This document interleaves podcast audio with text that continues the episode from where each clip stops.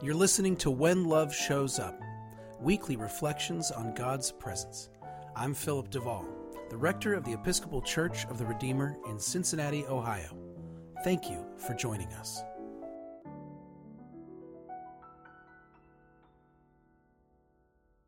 Why do I believe in Jesus, though?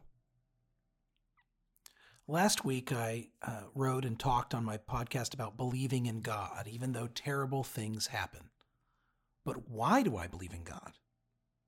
Why do I believe in Jesus? Why am I even a Christian? We live in a time where belief in God is not a given, and being Christian does not feel like good news to many people. So I do not take belief in God for granted, even though I'm a priest. And if you're a Christian, I encourage you to reflect on what makes you say you believe. Today, I want to talk a little bit about why I believe in Jesus. I want to be clear that this is not an exhaustive list or systematic argument. I'm just going to list three things that are true about my experience of Jesus, with the knowledge that what I write will be wildly incomplete and may not be persuasive. I am not trying to convince you of anything. But I do believe in Jesus. And sometimes I feel like I owe people an explanation for that. So here we are. I want to begin with the easiest, most obvious truth about my belief in Jesus. And it's also the one that is the easiest to dismiss. I was raised Christian. My parents were Christians who baptized me as an infant and raised me in a church community. I don't remember a time in my life when God wasn't part of the equation. And I don't remember a time when I took seriously the possibility of being another religion. I think it's better to be honest about that. I know saying it out loud opens me up to the observation that if I'd been raised Muslim, I'd be a Muslim. If I'd been raised Sikh, I'd be Sikh. If I'd been raised Jewish, I'd be Jewish, and so on. And that is very likely. It would be really impressive if I could say to you, I studied every single religion in depth and then chose Christianity. But that is not what happened.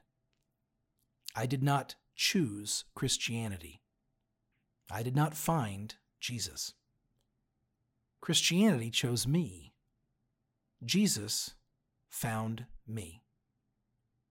This is indefensible, and I believe it. Jesus found me. This, by the way, is called indoctrination. I would like to write more about indoctrination in the future. I think it is misunderstood and gets a bad rap. But for now, I'll just say I don't believe it's possible not to indoctrinate our children. The question is into what shall we indoctrinate them? And I am choosing love. Specifically, I am choosing the magnificent, faithful, gracious, sacrificial love of God that I see present in Jesus. If I was ever going to be anything other than Christian, I would have been an atheist. For much of my life, I have been tempted by atheism. Because many times God seems so implausible. But instead of ever really being an atheist, I keep believing in Jesus. And here's the second thing that is true about that I believe in Jesus because I have had mystical experiences that have persuaded me to believe in Jesus. I have had moments of divine revelation, of unmitigated awe, of hearing the voice and sensing the utter presence of God. This is not something that happens to me all the time, and it is not something I can conjure or control but it happens enough and in such unavoidable ways, and always centered on Jesus somehow, that I keep believing. Please notice, I'm not just describing these mystical experiences as unexplainable.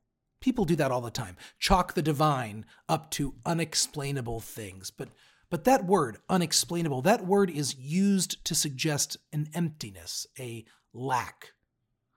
I cannot explain, so I choose to believe, and so on. Which means belief is what you do when nothing else works. But the experiences I have had of God were not made of emptiness or lack. They were some of the most pregnant moments of my life, moments of deep peace and conviction, moments that managed both to transcend while being perfectly real and present and digestible. It's not that I did not understand them and so I called them divine. It's that I understood them innately and I called them divine as if that was always their name. This too is indefensible, and you may dismiss it without offending me. But I believe it. And the third thing that is true about my belief in God is this I keep believing in Jesus because of what happens when I keep believing. I believe in Jesus because in Christian scriptures it says that God is love. And when I act as if God is love, I experience more joy. Jesus says loving God and my neighbor is the fulfillment of every commandment. And when I seek to love like that, I have more peace. I do not mean to say my life gets easier. Let's get rid of that notion right away.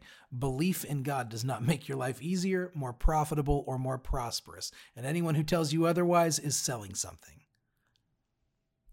As fortunate as I am in so many respects, this often has much more to do with the circumstances of my birth than as a reward for any of my beliefs or actions. In fact, believing in Jesus doesn't make things easier. There's a lot of friction in it. But at the same time, however paradoxical this sounds, seeking to follow Jesus in the way of love is how I know peace. When it comes down to it, of all the things that I tend towards believing in my whole little life, there is nothing that seems as real or plausible or powerfully true as Jesus. Jesus is God, who joined humanity eternally and embodied love in the flesh, living and dying in solidarity with us, and then was raised from the dead in a way that means we are all raised up forever into endless lives of love and healing. I believe every bit of that, even when I don't know how or why. Jesus. Everything else just seems like noise to me, if I'm honest. Everything else is either a supporting detail or a tempting distraction. And that includes my own religion, my own denomination, my own job, the Bible, theology. All of it is secondary to Jesus who somehow makes more sense to me than anything, whether I want him to or not. The bare fact of God's magnificent love as personified in Jesus is the truest thing I know. And on the days I believe that, my whole world has more color and shape, more flavor and intensity, more vulnerability and tenderness. So for now, I will keep believing. I have tried not believing. It did not take. God told me otherwise. That, that was one of the first times I remember God's voice. I remember it. God said to me, You believe in me. And it was not a command, but an observation. God was just telling me the truth. Who was I to disagree? This has been When Love Shows Up, a podcast of the Episcopal Church of the Redeemer. From Cincinnati, Ohio, the Queen of the Midwest, the crown jewel of the Buckeye State, this is Philip Duvall. Remember, you are blessed and you are a blessing. Thank you for listening.